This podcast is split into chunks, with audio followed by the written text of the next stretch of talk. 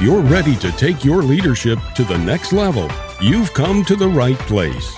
Welcome to Upsize Your Leadership, the podcast about tapping your full potential as a leader. Your host and guide is Dr. Mike Armour. Dr. Mike has personally coached over 600 executives and managers, many of them at the top of America's largest corporations. If it's time to upsize your leadership, here's the man to show you how Dr. Mike Armour. Hello, everyone. Welcome to Upsize Your Leadership, the podcast about improving your impact as a leader wherever you lead, whatever your role. I'm glad that you've joined us for today's program. I use these episodes to offer the same insights and recommendations which I share daily with clients who turn to me for leadership coaching, executive mentoring, management training, and business consulting. You can learn more about me and the services which I provide at leaderperfect.com. I'm recording this podcast on Memorial Day, a time when I would normally be out enjoying a three day weekend. Instead, like much of the country, I'm stuck at home waiting for the coronavirus lockdown to come to an end. But an end does seem to be in sight, even if it is still weeks away. Nationally, we seem to have turned the corner. Before long, a barrage of retrospectives will begin on what the pandemic taught us. So I thought I would fire an early round in that barrage by offering a retrospective on lessons which leaders can learn from the coronavirus shutdown. The lessons which I've selected apply to leadership in any kind of organization. No matter where you serve, these lessons will help you upsize your leadership.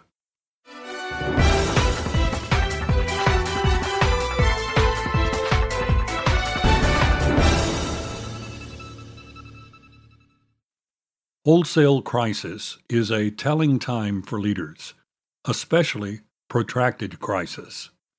It quickly separates those who are truly leaders from those who merely wear the title. In protracted crisis, it soon becomes apparent which leaders are strong, which ones are weak, which ones are good, which ones are not so good. Protracted crisis also provides an exceptional opportunity to learn more about the needs and nature of people in general. And such lessons are invaluable to leaders. After all, leadership, as I define it, is the art of rallying people around a shared purpose, then motivating them and mobilizing them to achieve it. Leadership is people centric. Take people out of the picture, and there is no need for a leader. So, in today's program, I want to talk about five lessons for leaders from our experience with the coronavirus shutdown. And I will draw my examples exclusively from North America since I've not had an occasion to visit firsthand the experience with COVID 19 elsewhere. But people being people, I doubt that experiences are significantly different in other countries heavily impacted by this pandemic. The first lesson which I would highlight is what tremendous change people are willing to make when they are given a compelling why to make the change. Six months ago, when the American economy was the envy of the world, when unemployment in almost every demographic was at its lowest point in history, when economic records were being shattered one after another, who could have imagined the vast majority of the nation's small businesses being shuttered by mid spring and tens of millions of people without jobs by mid year? Yet we've seen these very realities unfold. And no less amazing is the equanimity with which people have accepted the changes which led to these developments. While there have been some sizable protests regarding the shutdown, by and large they have been peaceful. No riots in the street, no buildings torched, no widespread destruction of property. What accounts for this general spirit of calm acceptance when people see their livelihoods being vaporized? The answer, I believe, is in the principle behind Simon Sinek's now oft quoted statement start with why. Humans are meaning making creatures. We have a fundamental drive to make sense of what we experience. Meaning is another way of answering the question, why? If people are going to sacrifice their daily routine, relinquish cherished freedoms, and suffer enormous financial loss, they need a compelling reason to accept these changes without fighting back. In this case, the why was ready made. In a matter of weeks, the public developed a rather general consensus that this disease posed an enormous global threat. In the public's mind, the perceived magnitude of the threat justified immediate and extraordinary measures. As a result, people quickly gave up their daily routine, took up social distancing, started wearing masks wherever they went, and accepted dozens of inconveniences which would have seemed unthinkable just a few weeks before. They had a compelling why to make these changes. This lesson has implications for leaders whenever they are implementing change. People will accept sweeping change when they have a compelling why to do so. All too often, leaders approach the implementation of change by stressing what will change and trying to sell people on making the change, never taking the time to help people understand the why behind the change. People are adaptable. Leaders must give them a reason to adapt. The second lesson from COVID 19 is the urgency of leaders communicating an end game early on, then sticking with it. Even though there has been general calm in response to the coronavirus shutdown, as this podcast prepares to air, public pushback against imposed restraints is becoming more pronounced and the objections more vocal. The why, which was once compelling, is breaking down. While a number of factors contribute to this changing mood, one of the colossal contributors is the confused message from political leaders with regard to the end game. Political leadership, at every level of government, originally justified the shutdown on the basis of a rationale which has long since been satisfied. We were told that we had to shut ourselves off from other people and forego privileges which we had always taken for granted for one simple reason. We had to slow the spread of the disease so that it would not overwhelm our health care system. This gave rise to the phrase which was soon part of everyone's vocabulary flattening the curve. Flattening the curve was the compelling why. Not only could people see the importance of this why, they also assumed that once the curve was flattened, the restrictions on business and social life would be lifted. Thus, as the curve began to flatten, people rightfully anticipated that they would soon be out from under the most onerous shutdown restrictions. Instead, something altogether different happened. Governors and local officials began changing the rationale for keeping the lockdown in place. And sometimes they added even more restrictions. No longer was the objective to flatten the curve, it was now some other objective, often not one that was clearly spelled out. No two governors seemed to be reading from the same playbook. Each state, and sometimes each community within a state, had its own end game. As clarity on the end game became obscure, the compelling why also started to dissipate. Flattening the curve was an outcome which everyone could easily envision. It has now been replaced with targets which are often unclear, are not easily envisioned, or do not constitute a sufficiently compelling why in people's minds. Political leaders misinterpreted the initial peaceful acceptance of the shutdown. They mistakenly read this acquiescence as a willingness of people to passively acquiesce to whatever restrictions government might impose. In reality, the initial acquiescence was the product of a compelling why and a clear end game. Missing this point, political leaders failed to cultivate a concise, cogent rationale which laid out an adequate why for people to remain compliant once the curve was flattened. In the absence of that rationale, the public began to push back with outspoken comments and open demonstrations.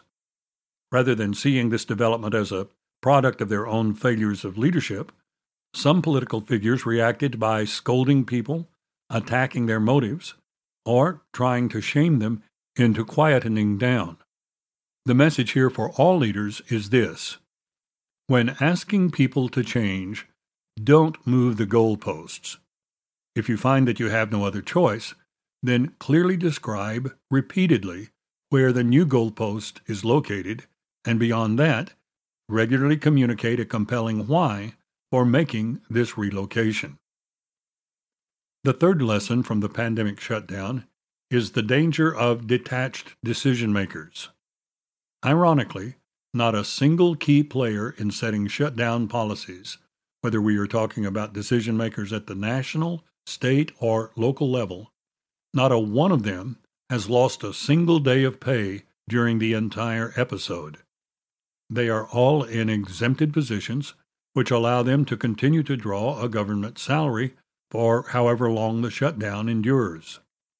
They therefore feel none of the emotional distress, worries about survival, or career disruptions which consume every waking moment and many sleepless nights of millions of ordinary citizens.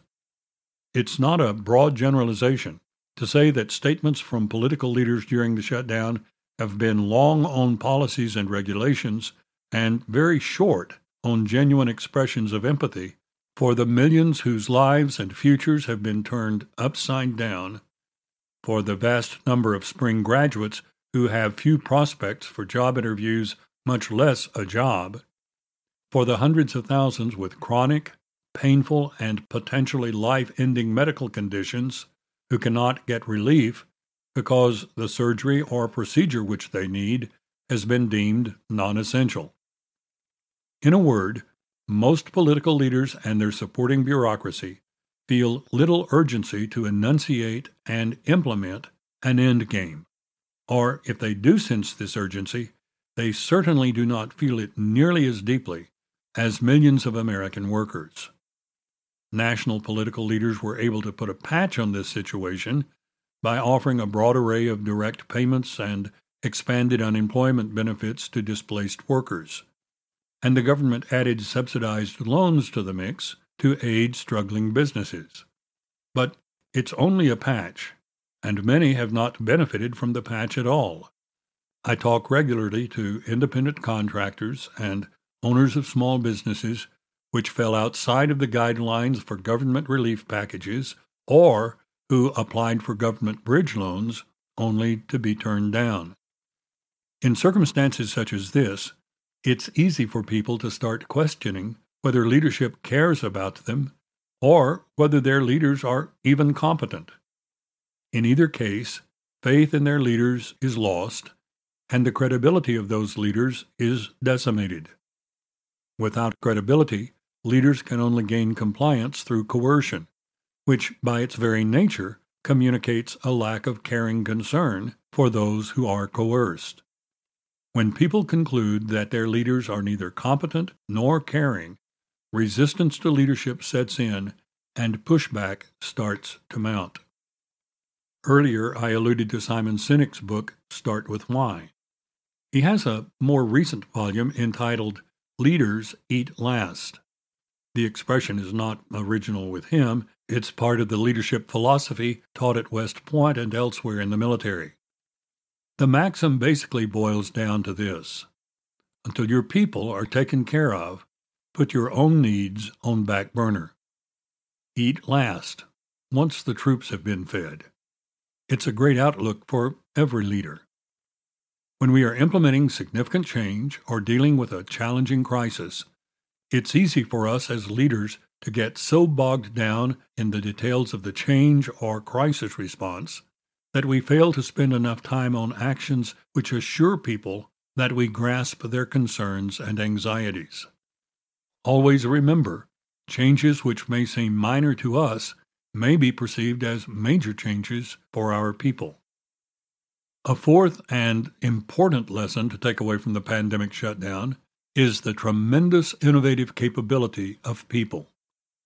I happen to live in Texas, where state officials have been at the forefront of reopening businesses and establishments which were closed early in the crisis. As I frequent businesses which have recently reopened, I'm struck by the creative and imaginative ways in which various businesses have implemented safety protocols by changing traffic flow, store configurations, the way in which employees interact with customers, checkout procedures, and even the positioning of workstations. None of this is the product of a government bureaucracy or some legislative body dictating a specific blueprint to be followed. It's entirely a manifestation of the ingenuity of the business owners and their workers. They have figured out how to do business within the current constraints and to do it efficiently. They have restructured their business in ways which they could hardly have imagined just a few weeks ago. This is an expression of the indomitability of the human spirit. Humans rise to a challenge and find fulfillment in doing so. One of the greatest tragedies in human history occurred in 1349 and 1350 when the Black Plague swept across Europe. One third of the population of Europe died. Entire towns disappeared, never to rise again. As this event unfolded, it must have seemed to those caught up in it that the end of the world and of civilization was at hand. Yet, a mere half century later, in less than two generations, Europe was in the height of the Renaissance, the greatest flowering of art, architecture, and scientific discovery that the world had ever seen. Humanity has a long history of rising to seemingly insurmountable challenges. Leaders need to internalize the implications of this truth. They have in their people a great wellspring of ingenuity and the ability to innovate. Creating a work culture where innovation and ingenuity are encouraged is one of the most powerful ways for leaders to enhance the success of what they seek to accomplish. The fifth lesson from the pandemic is the power of fear to overwhelm rational thinking. We did not need this crisis to alert us to this danger, but the pandemic response illustrates the danger dramatically. To put it simply, many of the regulations in various jurisdictions make no sense whatsoever, at least from a purely rational perspective. Yet these regulations were instated and the public accepted them because fear ruled the day. One of my favorite examples of irrational rules is the closure of public parks. When people are cooped up in houses for days on end, denied social interaction with anyone other than immediate family, it's a surefire formula for many people to slip into depression. When that happens, what people desperately need is sunshine, fresh air, and exercise. What better place to get all three than a large, spacious park where maintaining social distancing is no problem whatsoever. And one of the reasons that fear has become so pervasive is because of the way leaders and the press have talked about the pandemic. The public has been inundated with statistics on deaths and death rates. When public officials hold press briefings, one of their first topics is the current growth in COVID 19 cases, current admission rates to hospitals, and the total number of deaths to date scant attention and, and sometimes no attention at all is given to survival rates. Yet the survival rate is quite high. Why not daily reports on the increase in the number of survivors? In times of stress and anxiety, people hang on every word from their leaders in hope of hearing something which will give them clarity and the insight to make important personal decisions. When messages from leaders are overwhelmingly about threats and dangers, fear, understandably, grows at an exponential rate. Over the past few years, advances in neurological science have helped us understand why fear impedes clear thinking. The brain's prefrontal cortex manages our higher level thinking. It's where we process concepts, form strategies, work through contradictions, and solve thorny problems. It's what makes us reflective creatures, not merely reactive creatures. High states of fear and anxiety, however, trigger a release of cortisol through the body, and cortisol signals the prefrontal cortex to go into retreat. In moments of terror, cortisol may shut down the prefrontal cortex entirely. As a result, to the degree that organizational culture is rife with fear and anxiety, creative and critical thinking are compromised. That's why managing through fear and intimidation is so destructive. Fear and intimidation shut down the best thinking in the organization. The fear triggered by COVID 19 has had a similar effect on major portions of the public and on far too many leaders as well. You can't expect highly fearful people to be consistently rational in their decision making. As you encounter episodes of irrational overreaction to the virus, whether from government, business owners, or members of the public, be reminded of how vital it is for leaders to keep fear and anxiety at bay. In times of crisis or unsettling circumstances, you want the best thinking possible to prevail in your workforce or volunteer community. Fear will always thwart that possibility. So, five leadership lessons from the pandemic. First, the importance of giving your people a compelling why when you ask them to change. Second, the need to establish clear end games and stick with them when you ask something extraordinary of your people. Third, the danger to leadership credibility when decision makers are emotionally detached from their people. Fourth, the tremendous innovative capability found in people and what that means for leaders who successfully tap into it. And fifth, the powerful threat which fear poses for clear, rational thought. If you would like a transcript of today's program, you will find a link to download it at leaderperfect.com slash podcast. For those of you who have subscribed to this podcast, let me extend a heartfelt thank you. If you've not subscribed yet, let me ask you to do so right now, and remember to share this episode with friends and colleagues. I look forward to visiting with you again soon. Until then, find some way every day to upsize your leadership.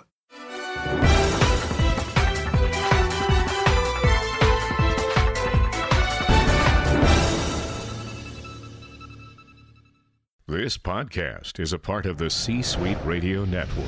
For more top business podcasts, visit c-suiteradio.com.